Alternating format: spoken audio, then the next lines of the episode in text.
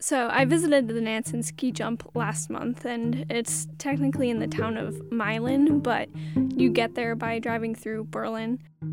And a man named Peter Higby showed me around. He's the president of the Nansen Ski Club, which is mostly focused on cross country skiing. So we hiked up to the launching off point of the ski jump.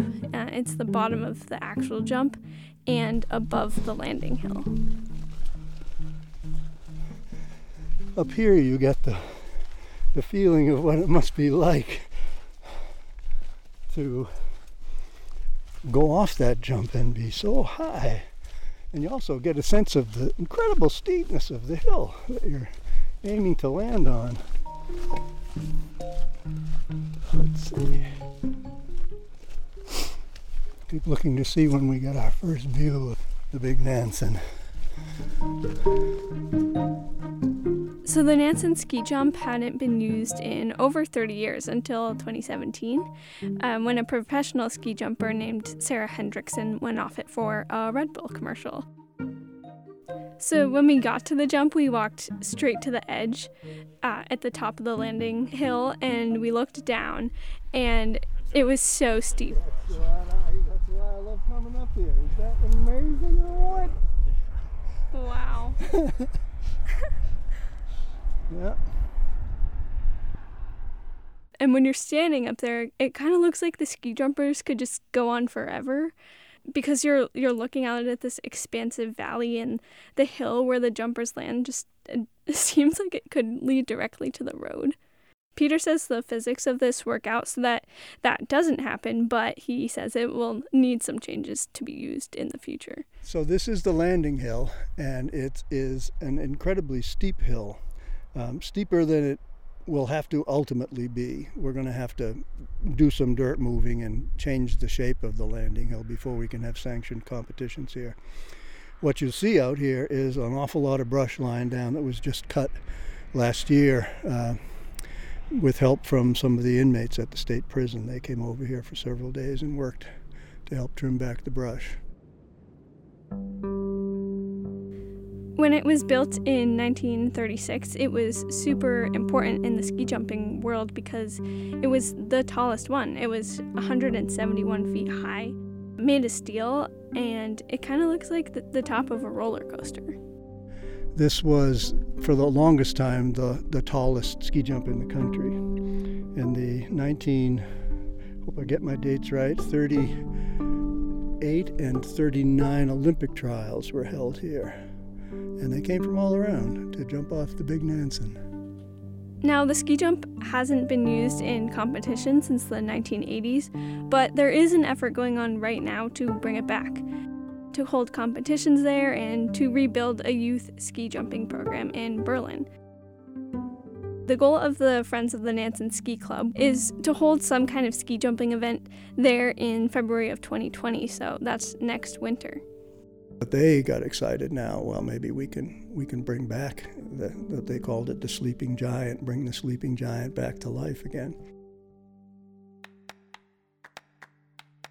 The original Nansen Ski Club was organized around the Winter Carnival in Berlin, put on, Peter says, by immigrants from Scandinavia who had come to work on the railroad. I mean, we have old pictures. If you stop by the Historic Society, for instance, you can see pictures of people doing uh, snowshoe races with obstacles. They're jumping over big barrels with snowshoes on. And do you know what ski joring is? Where you, you, you're on cross country skis and you have a, a, a tether to a dog, and the dog kind of pulls you around. You're skiing too, but the dog also pulls you. They used to do that with horses down near where I live now. So the Scandinavians knew how to make the most of winter. I mean, that all sounds like a blast. And that was even before the ski jump existed. But in the early 1930s, one man named Alf Halverson had an idea. I mean, he had a lot of ideas about how to make winter fun, but one of them was to bring a ski jump to Berlin. And along with some organizations, he made it happen. Alf was a Nordic skier and a ski jumper, and he was an Olympic ski coach. And his grandson, Scott Halverson, is now a large part of the effort to make the ski jump usable again.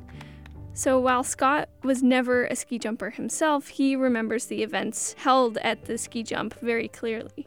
It was a very, very exciting time. People came from everywhere. Uh, Berlin was the place to go. There was the winter carnival. There was various activities throughout the downtown. The downtown was virtually closed down.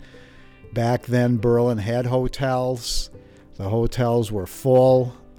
They had the carnival ball. And back during the Olympic trials, which were held in 1938, 25,000 spectators show up to watch ski jumpers go off the Nansen.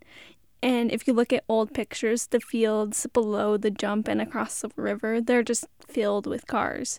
And apparently, even the gas stations would run out of gas. Now, the ski jump was used through the 1980s, but the last competition held there was in 1985. And it stopped for a number of reasons, but most notably, the volunteers who had been making these events happen were getting old, and professional ski jumpers had better, more modern jumps to go off of.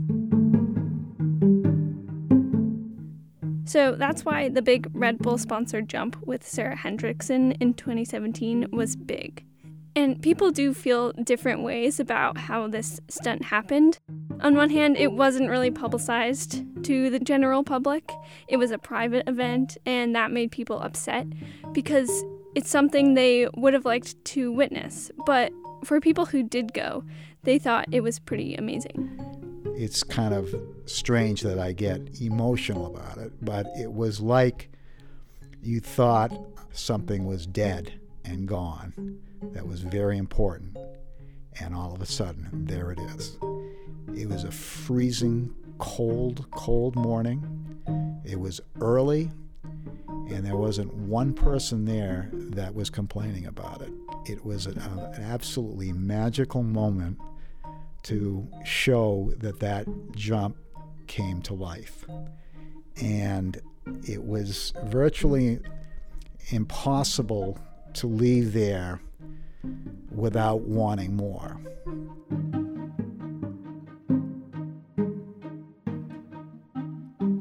A few mm. years ago, the state started clearing up the area around the Nansen ski jump to make it look pretty. They put a historical marker near the base. But Scott told me when Sarah Hendrickson went off the jump, it changed their goal. It's kind of evolved. You know, it started with, geez, the jump is all grown in, you can't even see it, and I drive up there and I would be heartbroken. I didn't do anything about it, but I was heartbroken about it. It was gone. You couldn't see it from the road, believe it or not. So, yes, I love the ski jump for various reasons, just because it's an incredible icon of, of the North Country, my family connection. But more than that, I, I really want to see Berlin be revitalized.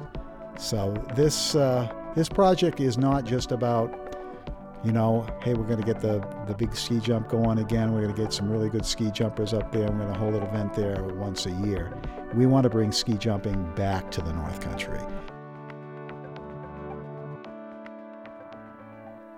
Scott and some others think that if the ski jump is used in competitions, it could help bring visitors to Berlin in the wintertime, and that would be good for the local economy.